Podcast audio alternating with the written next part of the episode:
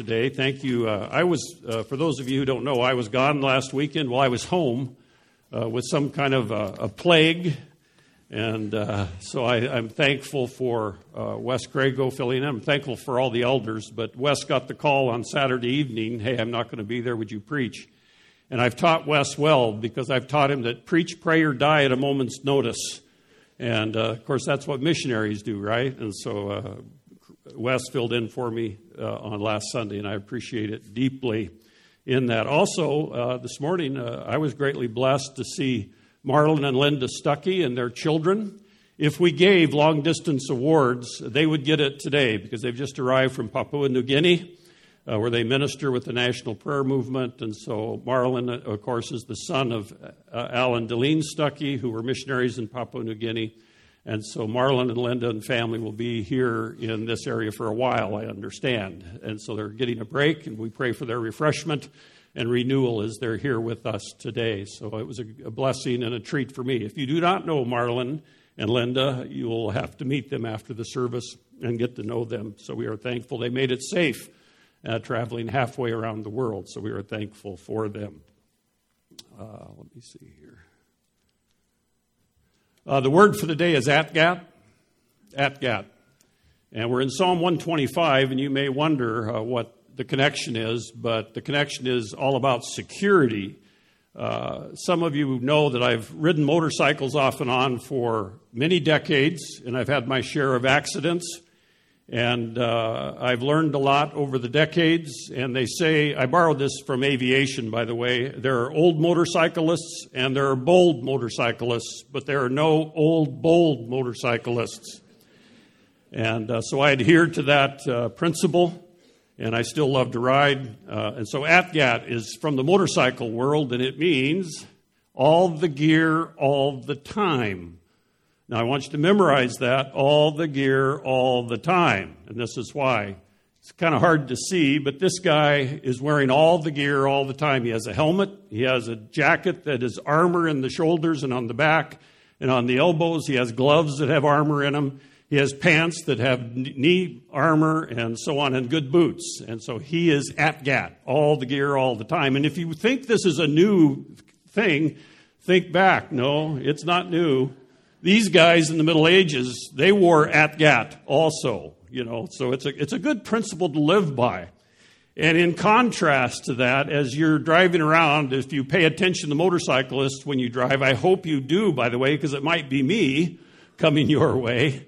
Uh, notice how different motorcyclists dress. Now, in the motorcycle world, there are those who are called squids. Squids. And they kind of look like this guy. I don't know if you can see him very well. Uh, he's wearing shorts, flip flops, a t shirt, no helmet, no gloves. And uh, you can tell he is very relaxed and lackadaisical uh, on his motorcycle there. And I don't know where the term squid came from. Maybe it's what they look like when you throw a squid down on the pavement. I don't know. But uh, you, you, don't want to be like this guy. And uh, believe me, I have uh, suffered the road rash that this guy is going to have someday. It's not uh, if you crash, it's when you do, kind of in motorcycling. Uh, and also, you got to wear all the gear all the time, even at Costco or the grocery store. So there you go. There's that guy. That's not me, by the way. So, uh, but I was thinking about ATGAT, all the gear all the time, and we're talking about security and protection, and uh, we're talking about the security that we find in Psalm 125. If you have not been with us, or if you are new with us this Sunday, we are going through a series of the Songs of Ascent. The Songs of Ascent. In the book of Psalms, if you take your copy of God's Word and turn to Psalm 125, the Songs of Ascent are a collection that were put together, and they are Psalms 120 through 134. So there are uh, 15 Psalms there.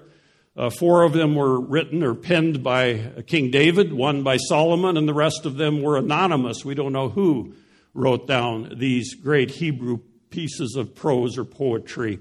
And so we've been going through those as Psalm of Sunday.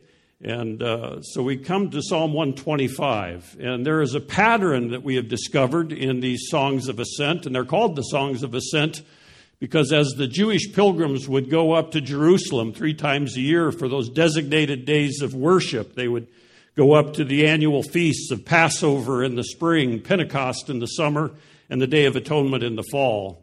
And they would travel up to Jerusalem because Jerusalem was one of the highest points in that part of the world. And they would go up to Mount Zion, which is the Temple Mount or Jerusalem, and they would go up and worship at these festivals as God commanded them in the book of Exodus. And as they traveled, I need to remind you, they didn't have air conditioned tour buses, they had to walk. And so they would walk up, and it was uh, dangerous from time to time, and they would go with their family groups and their tribes and their villages and uh, from their farms from around Israel and go up at these designated times. But to take the time, they would sing these psalms, and they would sing them to one another, sometimes antiphonally. In other words, a leader would call out, and uh, the rest would sing along, and that's how they would memorize them because, unlike us, they didn't have a copy of Scripture in their hands. And uh, Jewish people are very good at oral history, oral tradition, passing down the truths of what God has revealed to them. And this was one way they did it. And you can imagine, especially if you have younger children, that they'd be traveling with you. And as they heard the adults singing these psalms, they would be memorizing them as they went. And pretty soon they would know them better than the adults, probably. And so these were the songs of ascent as they went up uh, to Jerusalem to worship in those times. And these were psalms that were collected in this, uh, in this book, if you will, a psalm, a song book for these pilgrims to sing as they went up to Jerusalem. Notice in Psalm 125 that uh, it is a book about confidence. It is a, a psalm about security. We've seen a pattern through these psalms where the first psalm, like one 120 is a psalm of distress, and then Psalm 121 is a psalm of confidence, and Psalm 122 is a psalm of security. There are these packages of three, and there's four of them like that in this collection of psalms. And so 123 is a psalm of distress, Psalm 124 is confidence, Psalm 125 is security, and it's repeated two more times in this collection of Psalms. And the last three Psalms are really about arrival. And it's about a pilgrimage. And the metaphor, of course, is for the Christian life. That the Christian life, we are on a journey that today is not all there is. That if you're a believer in Jesus Christ for everlasting life, you have a future and a hope. And we are on a journey. We are traveling as God gives us our days. And one day we will arrive and it won't be Jerusalem, it'll be the new Jerusalem, and it'll be Jesus Christ who we will be with at that time. And so we look at this, and as believers in Christ, these Psalms serve as a metaphor for our journey and our travel. And doesn't our life, isn't it marked by sometimes by distress, despair? And then when we remind ourselves about God's Word, we can have confidence. And then when we really look at God's Word, we have the security, or we should have the security, of knowing no matter how upsetting the world is and how adverse my difficulties are and how much pain and trouble I'm going through, that I have the confidence and the security that I have a future hope, that there is a place for me and I belong and I can be secure now, and that I can have great joy even in the midst of problems that I'm going through. And so we see the first word in Psalm 125. There's one Hebrew word, and it's, it's, a, it's a combination word which indicates here that those who trust, those who trust. It's one Hebrew word put into Hebrew there. Uh, and so we talk about being trust, and those are referred to, those who trust in the Lord are referred to a number of ways in this short poem. They're called His people, they're called the godly, those who do good, those hearts who are in tune, and they're also referred to as Israel. Remember, these Psalms were written for Israel, God's people in that time and space, and still God's desired people. He has a future and a hope for Israel. There's no room for replacement theology here. We believe that God is going to complete what He has promised Israel in the Abrahamic promises. And also, those who trust are contrasted with the wicked in this psalm. So you see the two contrasting people that are referred to the wicked, those who turn to crooked ways, those who do evil. And then it, it, begins with an affirmation about those who trust in God and closes with a prayer in verses 4 and 5 for those who trust in God. And so it's whole, all about security. I was thinking about that. You know, security is a paramount concern in our age, in our day and age. In fact, we as a country and as a people have been willing to give up some of our freedoms for security. Think about that next time you take a flight in an airport when you go through the security lines.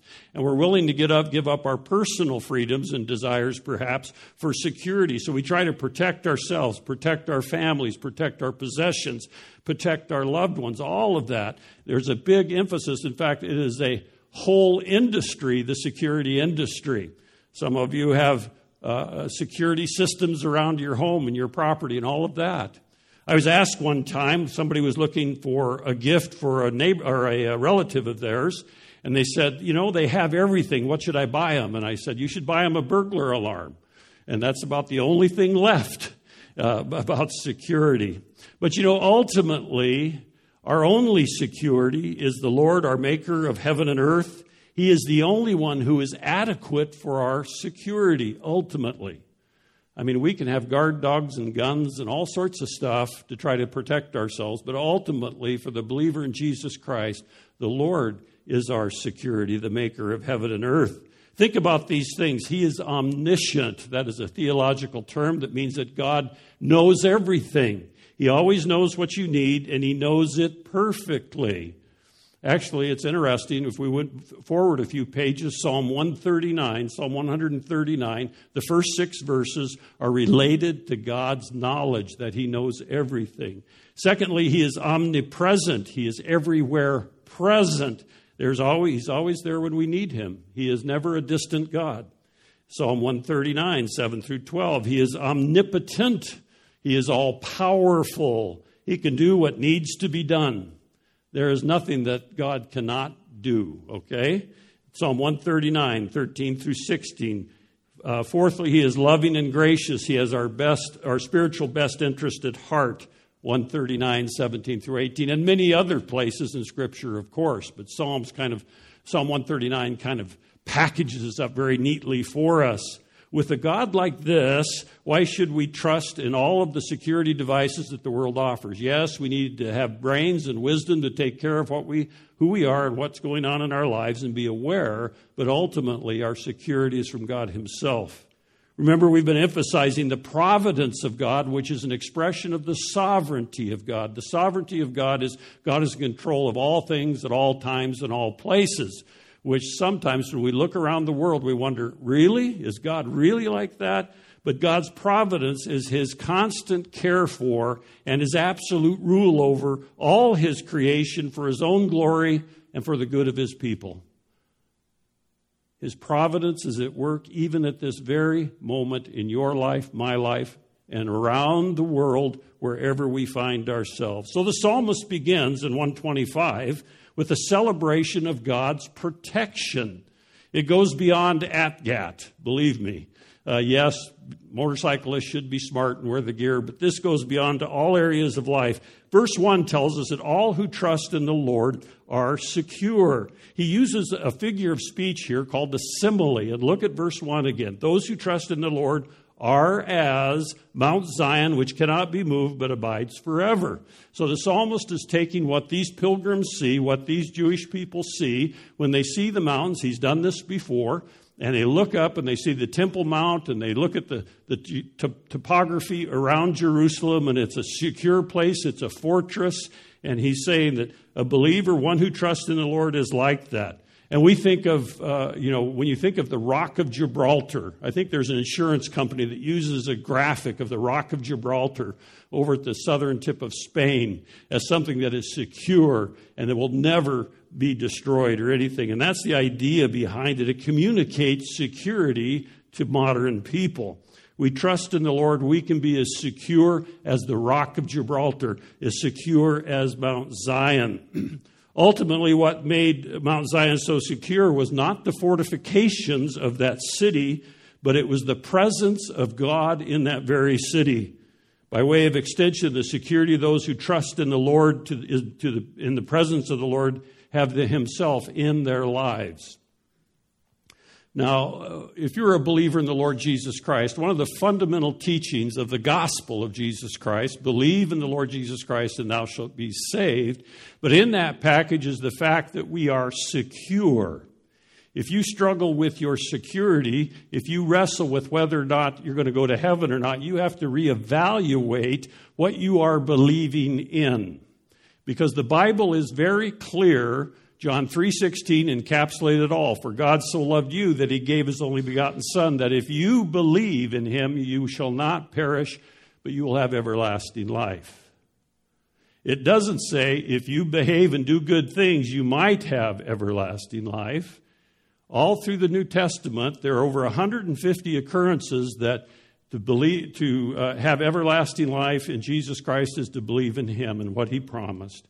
And as has been said, if God wanted to convey some other concept that you could lose your salvation or it's a tentative thing that you have to persevere in, he would not have used that Greek word for everlasting life the Gospel of John and the epistles of John are very clear about the, the requirements for salvation, for eternal life, and that is believe in Jesus Christ. And so we can have security. Romans, the end of Romans 8, is an example of that. Who can separate us from the love of God? Nothing because it's all about Jesus Christ. He has paid it all. And that is God's expression to us as human beings that if you believe in Him for everlasting life, you are immediately secure in your salvation. The second concept is assurance. And that's more of a Godward thing. When we read God's Word, are we assured that we are a believer in Him for everlasting life? And of course, John 5 24 is the classic example uh, and let me read that for you Mark, Luke, John.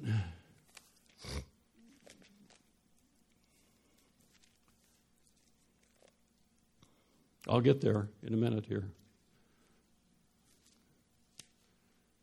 John 5 24, where he says, Truly, truly, I say to you, he who hears my word, believes him who sent me, has eternal life and does not come into judgment, but is passed out of death into life.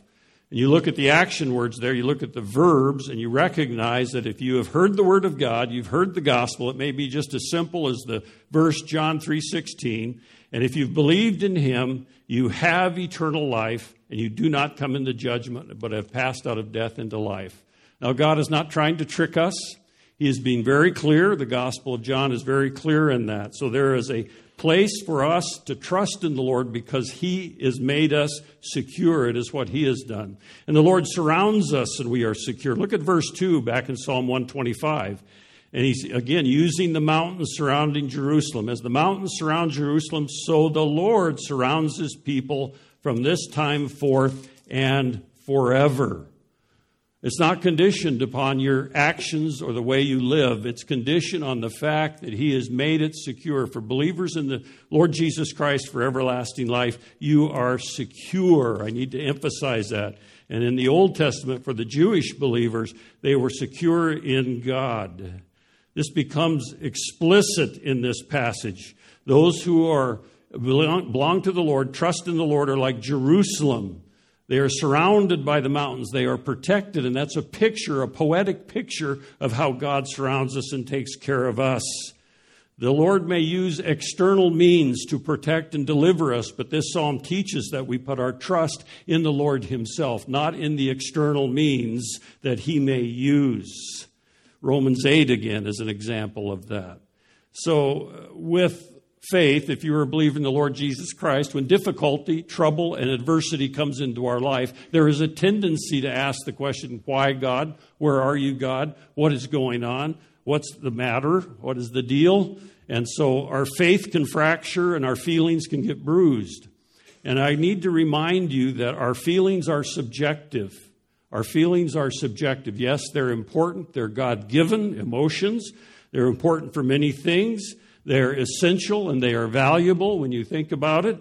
Uh, they keep us aware of what is true and real, they, but they tell us next to nothing about God or my relationship to God.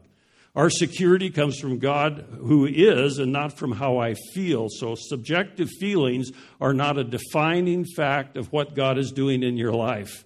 We need to go back to the objective truth of God's Word. So, being a disciple of Jesus Christ on this pilgrim journey that we are on together, discipleship is a decision to live by what I know about God. Let me repeat that.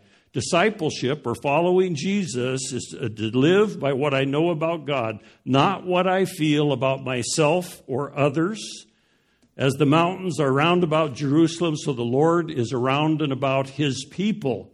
The, the image announces a dependable, unchanging, safe, secure existence for God's people that comes from geology, not psychology. We need to remember that.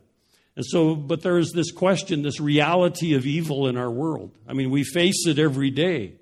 We get up and we look in the mirror and we see a sinner. And if you're a believer in Christ, we see a sinner saved by grace, but yet we still make these, we, we sin. We are people who sin. And then the evil of the world around us. In verse 3, the psalmist makes a declaration about God's power. Look at verse 3 again in this, in this Psalm 125. For the scepter of wickedness shall not rest upon the land of the righteous, so that the righteous will not pour forth their hands to do wrong. Basically, wickedness will not dominate forever. The scepter of wickedness is a picture of a foreign kingdom or a foreign nation that is oppressing Israel, which they had many foreign oppressors, scepters of evil that would come across the land. But God is promising that this will not dominate forever. This will not happen forever. The second part of verse 3 is the fact that we are tempted, but God never tempts us beyond what we are able to stand. All persons of faith that I know, including myself, are sinners, doubters, and uneven performers in the Christian life. We are secure not because we are sure of ourselves, but because we trust God that He is sure of us. Remember the opening phrase of this psalm those who trust God. Not those who trust in their performance, not those who trust in their morals, not those who trust in their own righteousness, not in their health, not in their pastor, not in their doctor, not in their president, not in their economy, not in their nation. Those who trust in God. Those who decide that God is for you and He will make us whole eternally. I think that is a fundamental issue these Psalms are teaching us is that God is for his people. He's not for our sin. Don't confuse that. But he has redeemed us because of what the Lord Jesus Christ has done. He has indwelt us with his Holy Spirit. And then in verse 4, he gives a prayer for God's people. This affirmation of our security gives us great confidence that we can pray about security in this life and the fact that we will make good decisions. So in verse 4, there is, the psalmist says there's a supplication uh, for God's people, a prayer for the goodness to the good.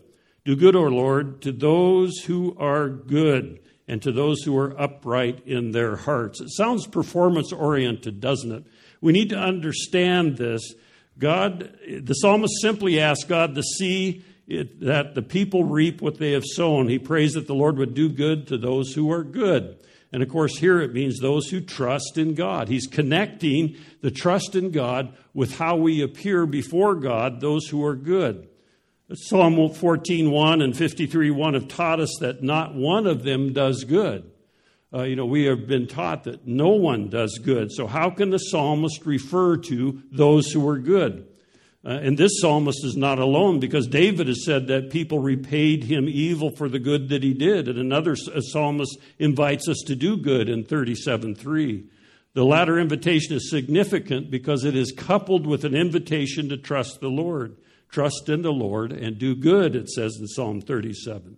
So here, are those who trust in the Lord will have a different kind of life. Those who have good hearts that are in tune with God, which implies that their lives are in tune with His will.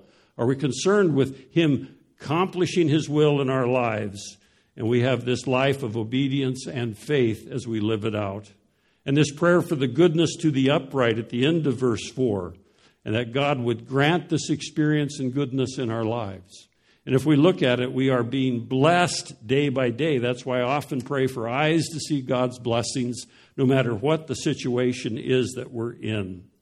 The psalmist says that there are some who will turn and turn to the crooked, crooked ways, and they reap and will be carried away. Look at verse 5. God's conclusion for the perverse, the psalmist writes, But as for those who turn aside to their crooked ways, the Lord will lead them away with the doers of iniquity. There is a judgment coming. There is a place for those who do not believe in Jesus Christ for everlasting life, and it's a place that was prepared for Satan and his demons. And there will be judgment coming for those who do not believe in Jesus for everlasting life. And God's conclusion that there is a sure conclusion. Remember, God has carried out all of his promises he's promised up to this point, and he still has some to go, and he will carry out those promises. Those who trust in the Lord are for peace. The end of this psalm says, Peace be upon Israel. That's the word shalom. And it is a rich, full word. Those who are not for peace are ones who do not uh, they they want they do not want peace. Uh, those who trust in the Lord want peace, but there are many who are opposed to peace and the path to peace. The psalmist prays for a full sense of the psalm of the word shalom, the absence of strife and injustice and presence of tranquility and fullness. Of course, it will not be fully experienced until uh, the kingdom of God is established. When the rule of evil is broken and the rule of God is manifest, there is righteousness and joy and peace through the Holy Spirit's presence. It tells us in Romans chapter 14. And we have the Holy Spirit. If you're a believer in Jesus Christ, the Holy Spirit indwells us, as the book in Corinthians tells us, and that we uh, are recognizing that God, the peace of the Spirit's presence, is because Jesus Christ has done everything necessary to accomplish what he wants to accomplish by killing the enmity of sin by the death on the cross. He is the Prince of Peace, and that Israel could have peace now and forevermore. He is promising this in the presence of peace in that. And so, living by faith means that we look to God for His protection, for His power. We rely on the provision of His grace. In fact, that last word, peace be upon Israel, really, if you, in the context, uh, we could paraphrase that like with the word relax. We are secure. We are not running the show. Neither are feelings of depression, nor facts of suffering, no possibilities of defection or evidence that God has abandoned us. There is nothing more certain than that He will accomplish His salvation in our lives and perfect it w- with, in our histories. Three times in His Sermon on the Mount, Jesus knowing how easily we can imagine the worst, repeats the reassuring command do not be anxious, do not be anxious, do not, not be anxious. Our life with God is a sure thing. From our elder affirmation of faith, we have statements on doctrine, what we believe and why we believe it.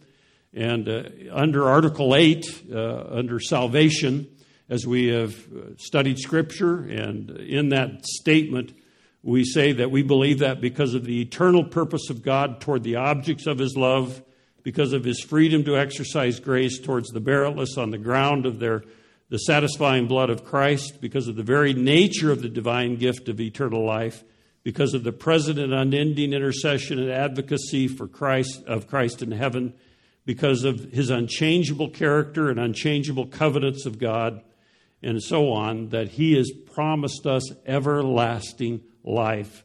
What is key in that one statement under salvation, under eternal security, are the two words, the two ministries of Christ that are going on right now. He is our intercessor and our advocate. Very interesting terms. Christ's intercession assures us of the security of our salvation. When people ask me about security in salvation and assurance of their salvation, uh, I often go to this very theological fact, this doctrinal fact of Jesus' current ministry. Because if you could lose your salvation, it means that Jesus Christ fails in his ministry of intercession and advocacy. Christ's intercession assures us of the security of our salvation.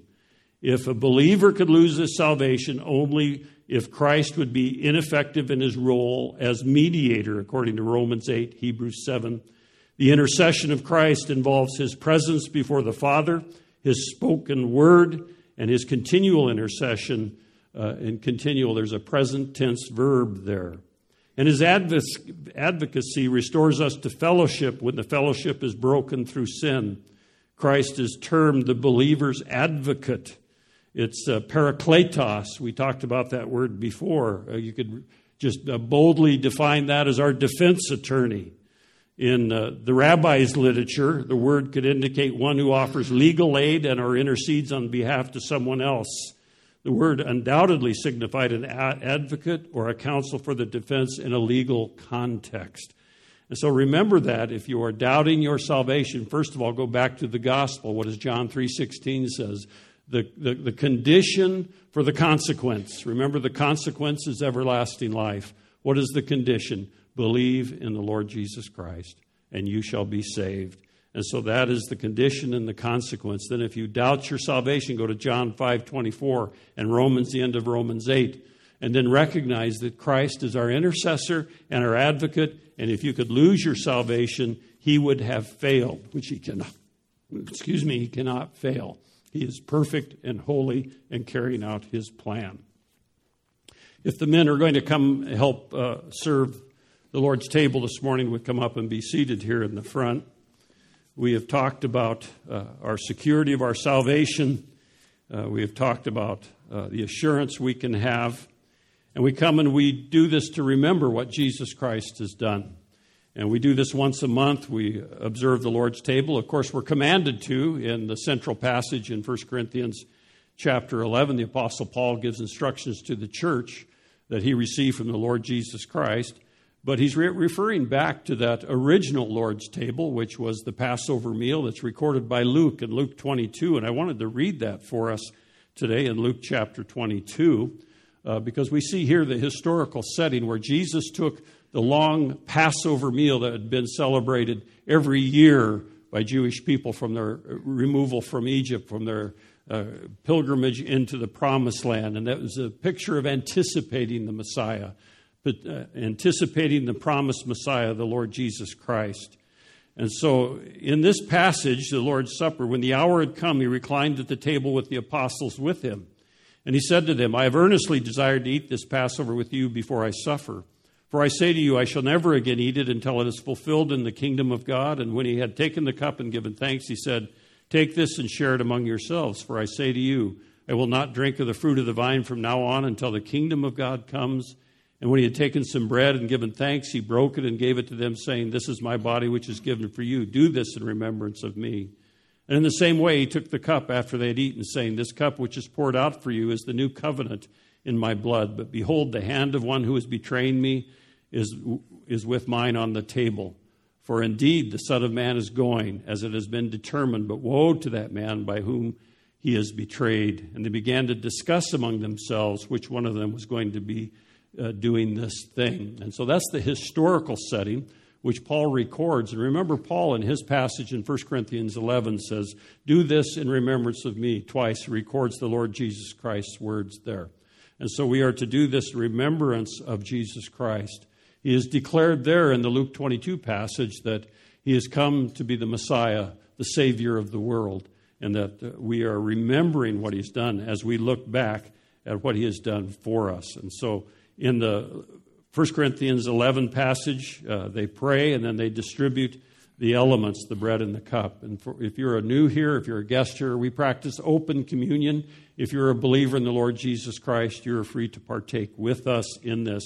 If you've never believed in Jesus for everlasting life, I would ask you to really consider your eternal destination and the fact that John 3:16 is so clear about how you can know you have everlasting life. And I would challenge you to believe in Jesus Christ for everlasting life, but abstain because these elements we believe are a memorial time. They help us remember. They do not impart any grace or blessing on you other than the fact that you're participating with other believers and remembering what Jesus Christ has done. And so I'm going to ask uh, Wes Crago to give thanks for the bread before we distribute it this morning. Heavenly Father, as we come before you as great our need for a Savior is and continues to be. Father, it is us that we ask for your forgiveness for our sins. We confess that we do sin. But Lord, we trust in you that you are sufficient. Your Son's death and substituted my place on the cross was all that was required, and we believe in you. Father, we just ask this time that as we uh, take this cup, remember your promises to us. We remember your holiness and your all consuming power. But Father, that's all we need. Only Christ. And we remember him, and we do this in his memory. We ask all this in the name of Jesus Christ, who is our Savior. Amen.